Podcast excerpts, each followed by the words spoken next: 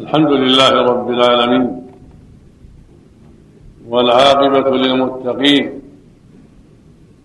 والصلاة والسلام على عبده ورسوله وخيرته من خلقه وأمينه على وحيه نبينا وإمامنا وسيدنا محمد بن عبد الله وعلى آله وأصحابه ومن سلك سبيله واهتدى بهداه إلى يوم الدين. أما بعد فإني أشكر الله عز وجل على ما من به من هذا اللقاء بإخوة في الله وأبناء أعزاء ونسأل الله عز وجل أن يجعله لقاء مباركا وأن ينفعنا جميعا بما نعلم وأن يصلح قلوبنا وأعمالنا وأن يهدينا صراطه المستقيم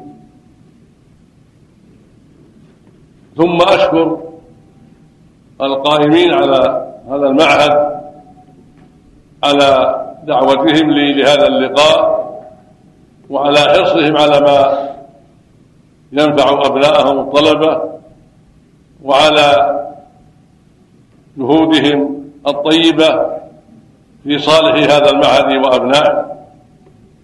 وأسأله عز وجل أن يبارك في جهود الجميع وأن يصلح النية والعمل وأن ينصر دينه ويعلي كلمته وأن يوفق ولاة أمرنا لكل ما فيه صلاح العباد والبلاد وأن يصلح لهم البطانة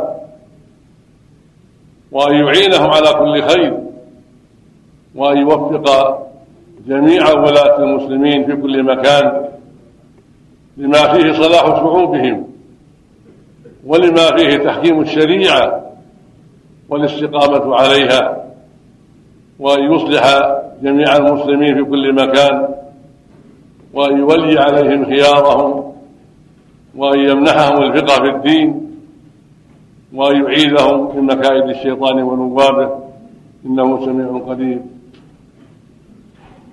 ثم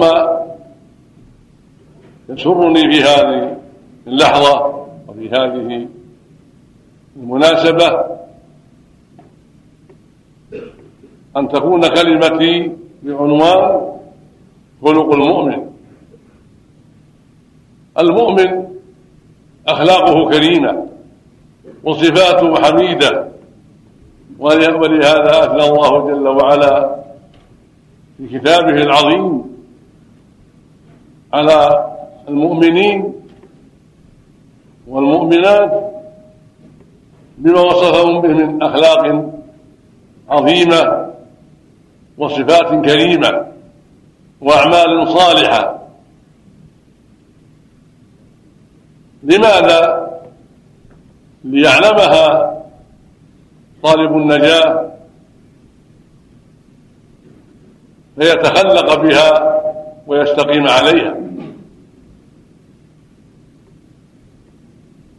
والله بعث نبيه محمد صلى الله عليه وسلم للجميع.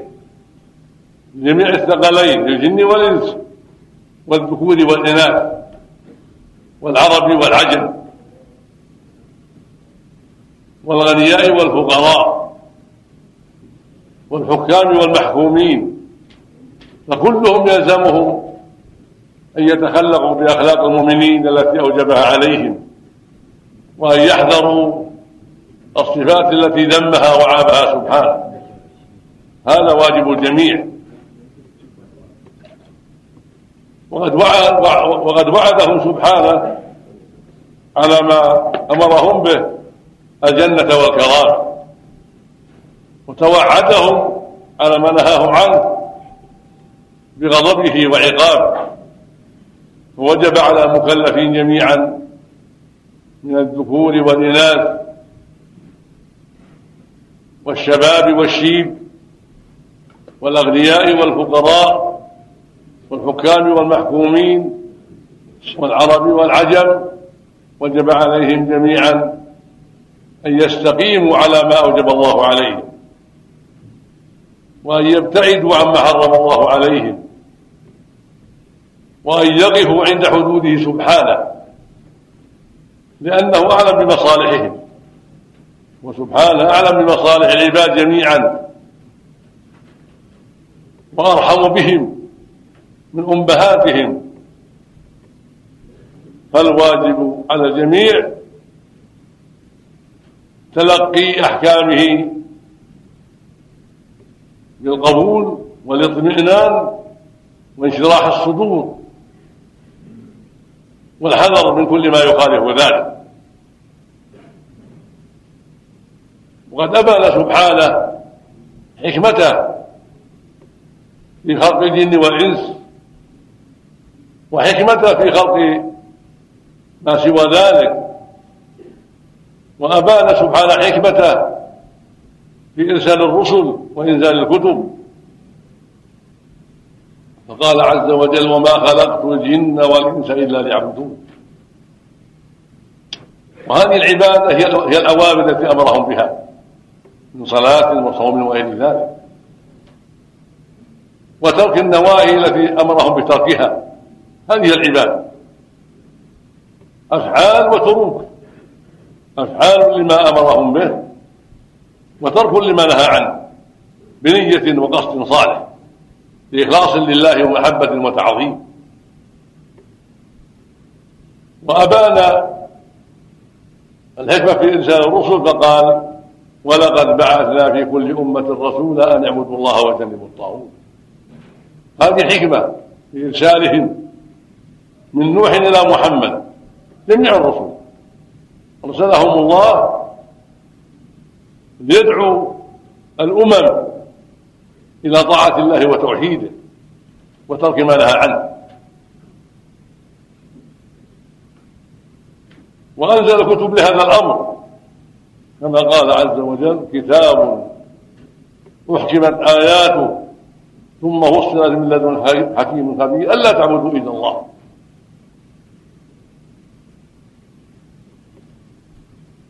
قال تعالى لقد أرسلنا رسلنا بالبينات وأنزلنا معه الكتاب والميزان ليقوم الناس بالقسط العدل. وأعظم العدل توحيده سبحانه وعدم الإشراك به وطاعة أوامره وترك نواهيه.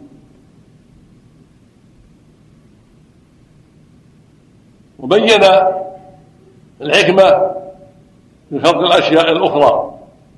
فقال عز وجل الذي خلق الموت والحياة ليبلوكم أيكم أحسن عملا. قال سبحانه هو الذي خلق السماوات والأرض في ستة أيام وكان عرشه على الماء ليبلوكم أيكم أحسن عملا. الآية من سورة هود.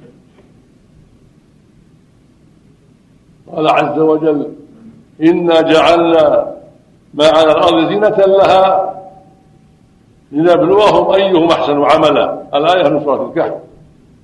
فبين سبحانه أن خلق السماوات وخلق الأرض وخلق ما على الأرض وخلق الموت والحياة. ليبتلينا معشر الجن والإنس. نحن مقصودون ليبتلينا أينا أحسن عملا. ما قال أكثر عمل؟ قال أحسن. فعلم بهذا أن المقصود هو حسن العمل واستقامته وإخلاصه وصدقه لا كثرته. الأهم والأعظم إحسان العمل وإخلاصه وأداؤه على الوجه الذي شرعه الله. ليبلوكم أيكم أحسن عملا.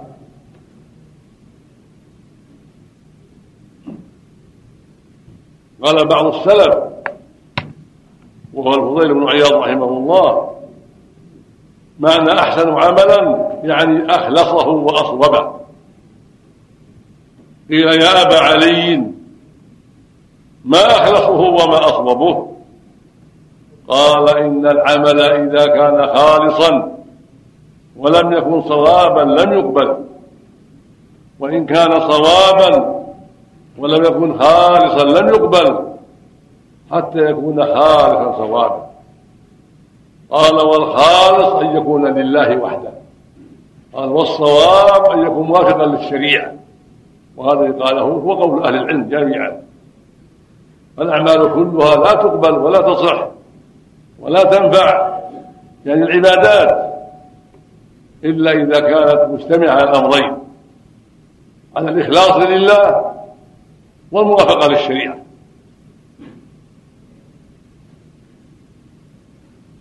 فلو صلى لغير الله ما صحت الصلاة. ولو صلاها على غير الوجه المشروع صلاها بغير الوضوء صلاها غير على غير ما أمر الله. صلاها إلى غير القبله بغير عذر شرعي. ما صحت حتى تكون موافقة للشريعة. وهكذا الصوم والزكاة وسائر الأمور.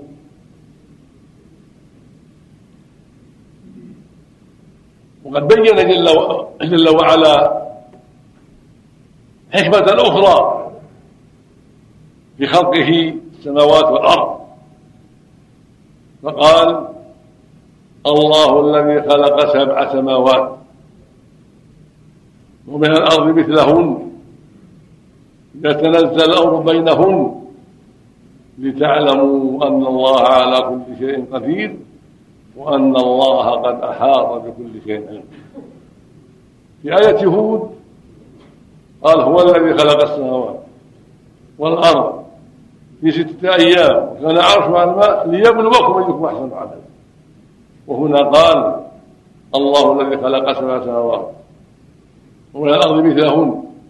يتنزل الأمر بينهن لتعلموا أن الله على كل شيء قدير وأن الله قد أحاط بكل شيء. هذه الآية هي الخاتمة لسورة الطلاق. بين عز وجل أن الحكمة يعني أن من الحكمة في خلق هذه السماوات والأرض أن نعلم معشر الجن والإنس معشر المكلفين أن نعلم أن الله على كل شيء قدير.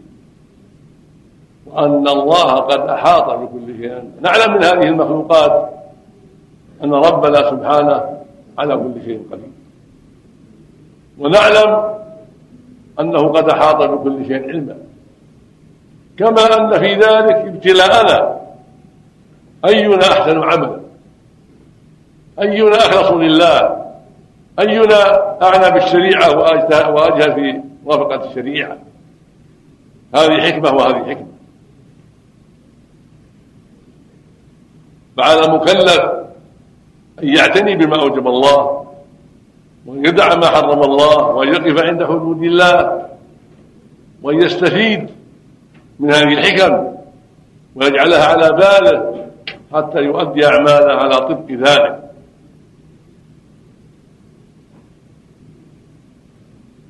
وقد وصف الله المؤمنين والمؤمنات في آيات كثيرات في أعمال عظيمة كما أنه وصف الكفار والمنافقين في آيات أخرى بصفاتهم الذميمة وأعمالهم الإجرامية.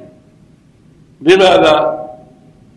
حتى يعلم طالب العلم وحتى يعلم المكلف وحتى حتى يعلم الراغبون في النجاة من الجن والإنس والذكور والإناث ومن سائر المكلفين حتى يعلموا الصفات والأخلاق والأعمال التي يرضاها ربنا فيأخذوا بها ويستقيموا عليها وحتى يعلموا الصفات المذمومة والأخلاق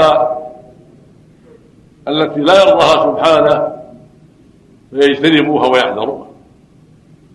ومن هذا قوله جل وعلا والمؤمنون والمؤمنات بعضهم أولياء بعض. يأمر بالمعروف وينهون عن المنكر. ويقيمون الصلاة ويؤتون الزكاة ويطيعون الله ورسوله. أولئك سيرحمهم الله. إن الله عزيز حكيم. هذه الآية من سورة براءة سورة التوبة. لما ذكر المنافقين وأعمالهم في قوله سبحانه المنافقون والمنافقات بعضهم من بعض. يأمر بالمنكر وينهون عن المعروف. ويقبضون أيديهم نسوا الله فنسيهم. إن المنافقين هم الفاسقون.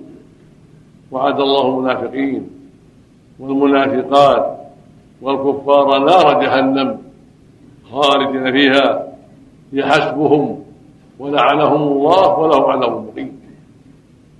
ثم ذكر آيات بعد هذا ثم قال والمؤمنون والمؤمنات بعضهم أولياء بعض ضد أولئك. يأمر بالمعروف ضد المنافقين. المنافق يأمر بالمنكر ينهى عن المعروف أما هؤلاء لا المؤمنون والمؤمنات يأمر بالمعروف. وينهون عن المنكر ويقيمون الصلاة المنافق لا. كما قال تعالى إن المنافقين يخادعون الله وخادعهم وإذا قاموا إلى الصلاة قاموا كسالى ويؤتون الزكاة. المنافق لا. يبخل. كما قال جل وعلا وما منعهم أن تقبل نفقاتهم أن إلا أنهم كفروا بالله وبرسوله ولا يأتون الصلاة إلا وهم كسالى ولا ينفقون إلا وهم كارهون. هذه من صفات المنافقين.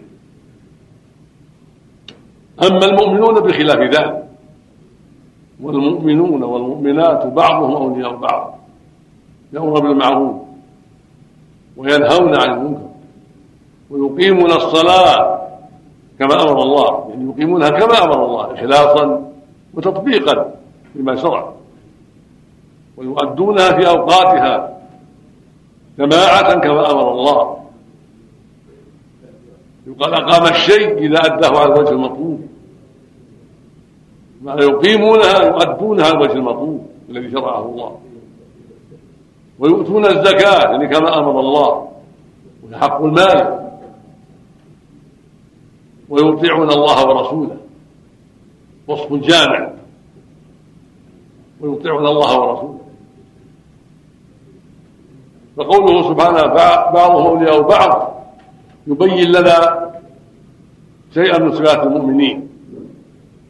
وأن بعضهم أولياء بعض. ليس بينهم تحاسد ولا خيانة ولا غش ولا كذب ولا دعوة باطلة. ولا شهادة بالزور ولا غيبة ولا نميمة. هكذا المؤمنون والمؤمنات.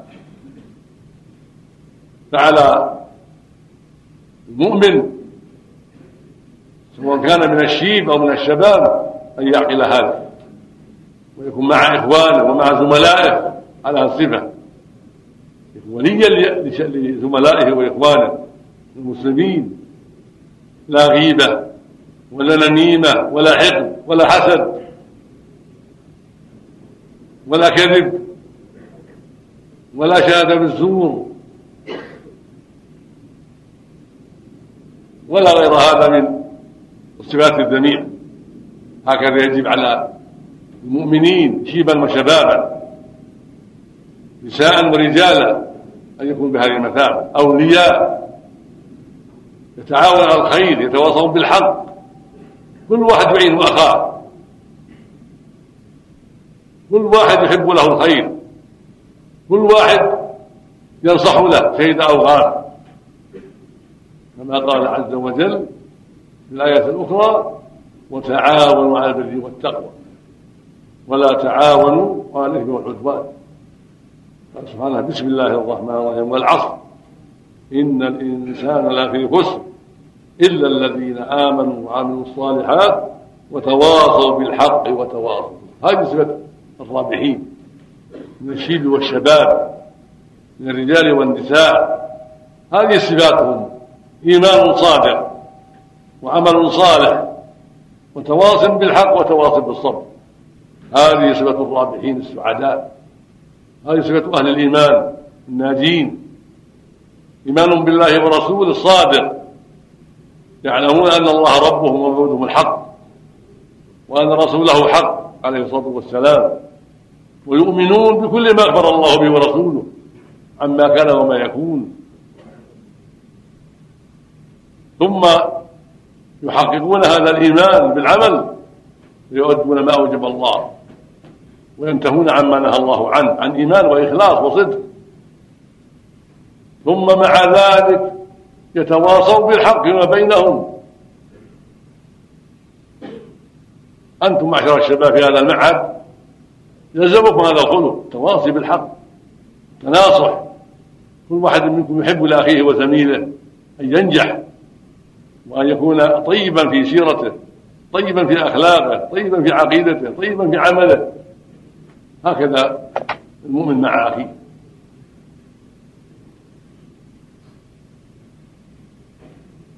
ولهذا قال جل وعلا بعضهم أولياء بعض. قال في سورة العصر الا الذين آمنوا وعملوا الصالحات وتواصوا بالحق وتواصوا بالصبر. الواحد من الإخوان يوصي أخاه يوصي أهل بيته بالحق بطاعة الله ورسوله. الحق عام يشمل أداء الفرائض وترك المحارم. التناصح لو المعروف نهي عن المنكر كله داخل في الحق وتواصوا بالصبر. ما لنا نجاح إلا بصبر. ما لنا نجاح في أعمال الآخرة إلا بالله ثم بالصبر على أداء الواجبات وترك المحارم. ولا هناك نجاح أيضا في المعهد هذا ولا في غيره إلا بالصبر إلا بالله ثم بالصبر على المواد المطلوبة والعنايه بها. والاجتهاد في دراستها والتعاون بين الزملاء ومع المدرسين في كل ما يشكل حتى يتضح. وهكذا في كل دراسة. لا بد من التناصح والتعاون والصدق والصبر.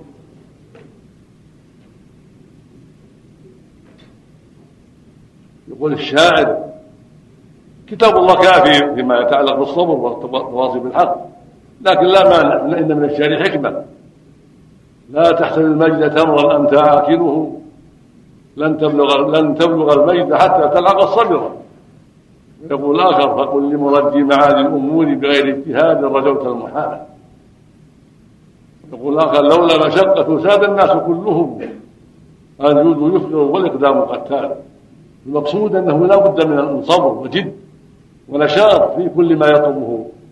ذو الهمة العالية سواء كان الطلب في الفقه في الدين أو في الطب بأنواعه وما يتعلق به أو في الهندسة أو في الجيولوجيا أو في الحساب أو في أي شيء لا بد من جد وصبر ولا بد من تعاون بين الزملاء وبين الطالب والأستاذ وصبر على الأستاذ أن يصبر ولو كان الطالب فيه شيء من بلادة أو غفلة أو ضعف في الفهم لا بد من صبر الأستاذ حتى يفهمه. ولا بد من صبر الأستاذ على الأسئلة. إذ المقصود الفهم لا حشو الأذهان بالمعلومات. ولا بد من صبر الطالب على الأستاذ ولو تكدر على الاستاذ بعض الأحيان. ولو زجره بعض الأحيان لا بد من صبر. وكل طالب لا بد أن يرى هذا ولا بد أن يجرب هذا. فعلى الطالب أن يتحمل ما قد يرى من الاستاذ من يفوة أو سوء معاملة أو زيد عن بعض الشيء حتى يحاسب نفسه وحتى يتخلق بالأخلاق الكريمة حتى يحبه الأستاذ وحتى يتحمله الأستاذ.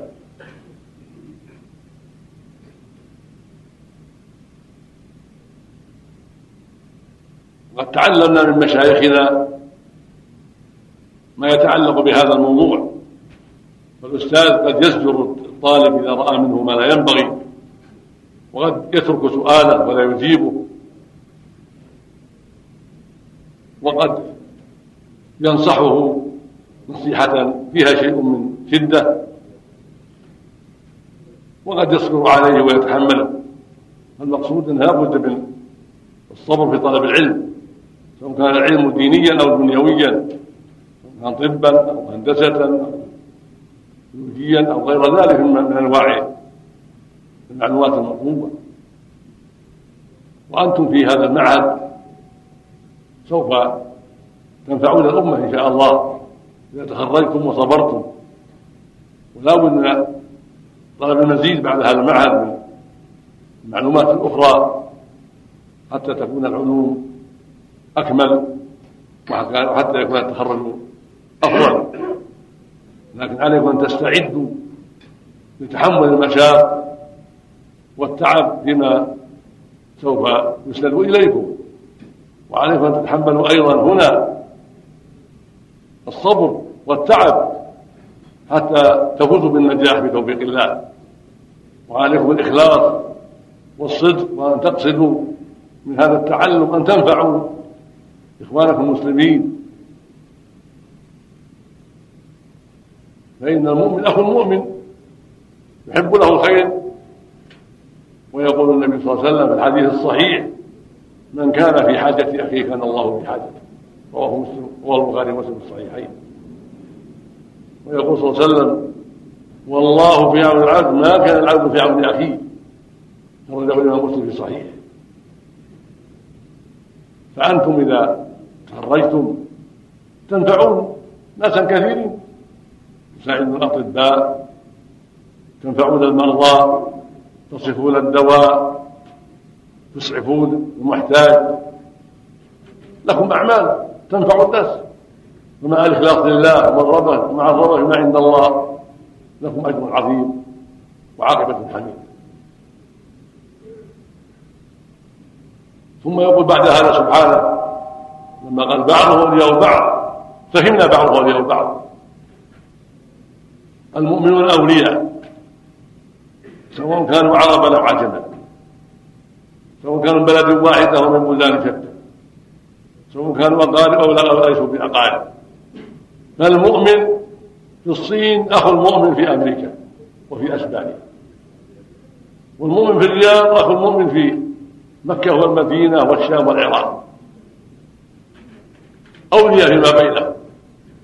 مثل ما أن الكفار أولياء. قال تعالى في سورة الأنفال والذين كفروا بعضهم أولياء بعض فكما أن الكافر في أمريكا وفي أسبانيا وفي الصين وفي أي مكان ولي لصاحبه وهكذا المنافقون. فأنتم أيها المسلمون شيبا وشبابا أولياء رجالكم ونساؤكم كلهم أولياء. فيما بينهم وإن تباعدت الأقطار وتباعدت الأنساب. والرابطة الإسلامية أعظم رابطة وأهم رابطة وأكبر رابطة. فليكن هذا منكم على بال وأن يكون منكم الإحسان إلى المريض سعوديا أو غير سعودي غنيا أو فقيرا. معروفا أو مجهولا. عليكم أن تنصحوا في ما يرسل إليكم. كما أن عليكم أن تنصحوا في الطلب. حتى تدركوا المطلوب بإذن الله والتوفيق. ثم أنتم أولياء. لا يجوز لواحد يحقد على أخيه أو يحسده إذا رأى منه تفوقا ونجاحا وذكاء ولا ان يغتابه ولا ان يلم عليه. ولا يكذب عليه ولا يشهد عليه بالزور. ولا ولا يخونه ابدا. وهكذا مع إخوانكم في غير المعهد في أي مكان. عليكم النصح والصدق وأن تكونوا مع إخوانكم أولياء. المؤمن ولي أخيه وولي أخته في الله. والمؤمنة ولية أخيها في الله وأختها في الله. لا حق لا حق ولا حسد ولا غير ذلك من مما يبغضه الله سبحانه وتعالى. ثم عليكم الخصلة الثانية. قال يأمر بالمعروف وينهون عن المنكر. هذه أيضا عليكم وعلى غيركم. على جميع المؤمنين والمؤمنات. المحبة بينكم والتعاون والزمالة وهكذا بين الأساتذة وهكذا بين المؤمنين في كل مكان وهكذا بين أهل البيت وهكذا بين المدرسين وهكذا بين الحكام وهكذا بين جميع الناس. ما يمنع كونه أخاك وكونه محبك في الله وأن تحبه في الله لا يمنع أن تأمره بالمعروف وأن تنهى عن المنكر. بل هذا من واجب المحبة من واجب الإيمان. ومن واجب الولاية ما دام وليا وما دام حبيبك في الله وأخاك في الله فمن الأخوة الإيمانية أن تأمره بالمعروف وأن تنهى عن المنكر. إذا رأيت كسولا في الصلاة قلت يا فلان اتق الله. الصلاة عمود الإسلام بادر إلى الصلاة. صل مع الجماعة. إذا رأيته يتساهل بالوضوء علمته كيف يتوضأ. ونصحته. وأمرته بالمعروف. رأيته يغتاب الناس. تنكر عليه المنكر الغيبة محرمة. لا تغتاب إخوانك. رأيت ينم تنهى عن النميمة. الله يقول جل وعلا ولا يغتب بعضكم بعضا. النبي صلى الله عليه وسلم يقول لا يدخل الجنة نمام رأيته يكذب. يقول اتق الله الكذب محرم. النبي يقول صلى الله عليه وسلم إياكم والكذب. فإذا كذب يهدي الفجور والفجور يهدي إلى النار. هكذا. لا يمنعك حبه أو أخوته أو زمالته أو كونه أستاذا أو كونه أبا أو أما أو نحو. لا يمنعك أن تأمر بالمعروف وتنهى عن المنكر لكن بالحكمة والكلام الطيب والأسلوب الحسن حتى لا ينفر من الخير حتى لا ينفر تخاطبه بالتي أحسن تنصحه بالتي أحسن. ولو أنه أستاذ ولو أنه كبير. بالكلام الطيب والأسلوب الحسن.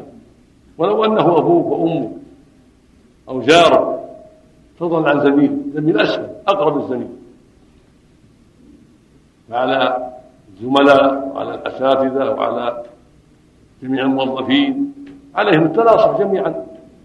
والتعاون على الخير والأمر بالمعروف والنهي عن المنكر في هذا معه وفي غيره. ثم بعد ذلك يقول ويقيمون الصلاة ويؤتون الزكاة. كذلك هذه من أعظم الفرائض. أعظم الفرائض شهادتان شهادة أن لا إله إلا الله وأن محمدا رسول الله. عن إيمان وصدق تشهد أنه لا معبود حق إلا الله وأنه إله الحق وأنه رب العالمين وأنه مستحق العبادة سبحانه وتعالى. وأن ما يعبده الناس من دون الله باطل. وتشهد أن محمد بن عبد الله بن عبد المطلب الهاشمي العربي المكي ثم المدني هو رسول الله عليه الصلاة والسلام. تشهد تشهد بهذا عن علم وعن يقين وعن صدق أن نبينا محمد صلى الله عليه وسلم محمد بن عبد الله ومحمد بن عبد الله بن عبد المطلب بن هاشم القرشي العربي المكي ثم المدني هو رسول الله حقا. إلى جميع الثقلين لا إلى العرب إلى جميع الثقلين إنهم وإنسهم عربهم وعجمهم تشهد هذا جازما ثم تنقاد لما جاء هذا معنى الشاهد. تشهد وتعمل. تشهد أنه لا إله إلا الله وتعبد الله وحده. تشهد أن محمدا رسول الله وتتبعه. تنقاد بشرط ثم الصلاة بعد ذلك. الصلاة عمود الإسلام. الركن الثاني. ثم الزكاة الركن الثاني. يقول النبي صلى الله عليه وسلم بني الإسلام على خمس. يعني على خمس دعاية شهادة أن لا إله إلا الله وأن محمدا رسول الله. وإقام الصلاة وإيتاء الزكاة وصوم رمضان وحج البيت. هذه دعاية الإسلام وأركانه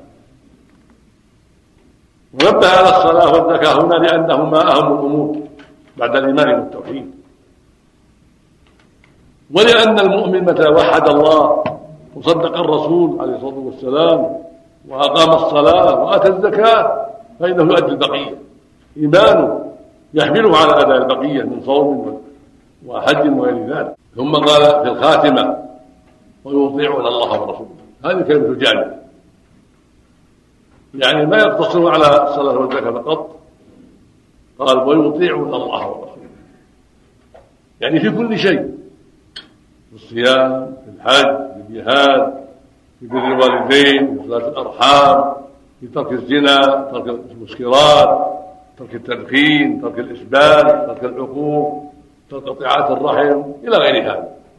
ويطيعون الله ورسوله يعني في كل ما أمر الله به ورسوله.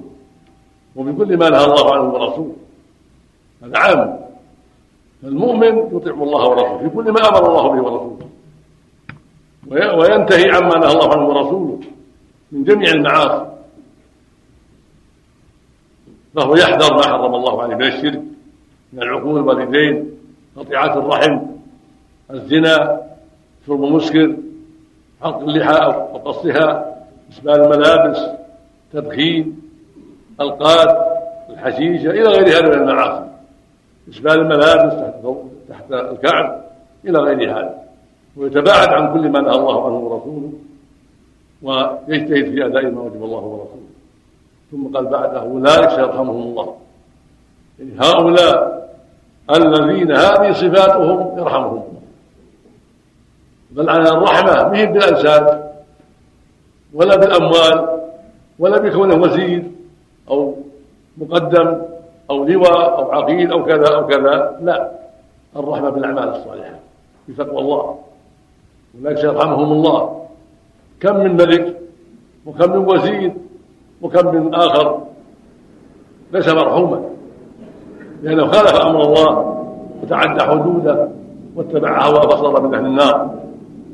وهو ملك كفرعون من أكبر الملوك الذين صاروا إلى النار. وهكذا غيره. فليست الرحمة للوزراء ولا للملوك ولا لبني هاشم وقت النبي صلى الله عليه وسلم ولا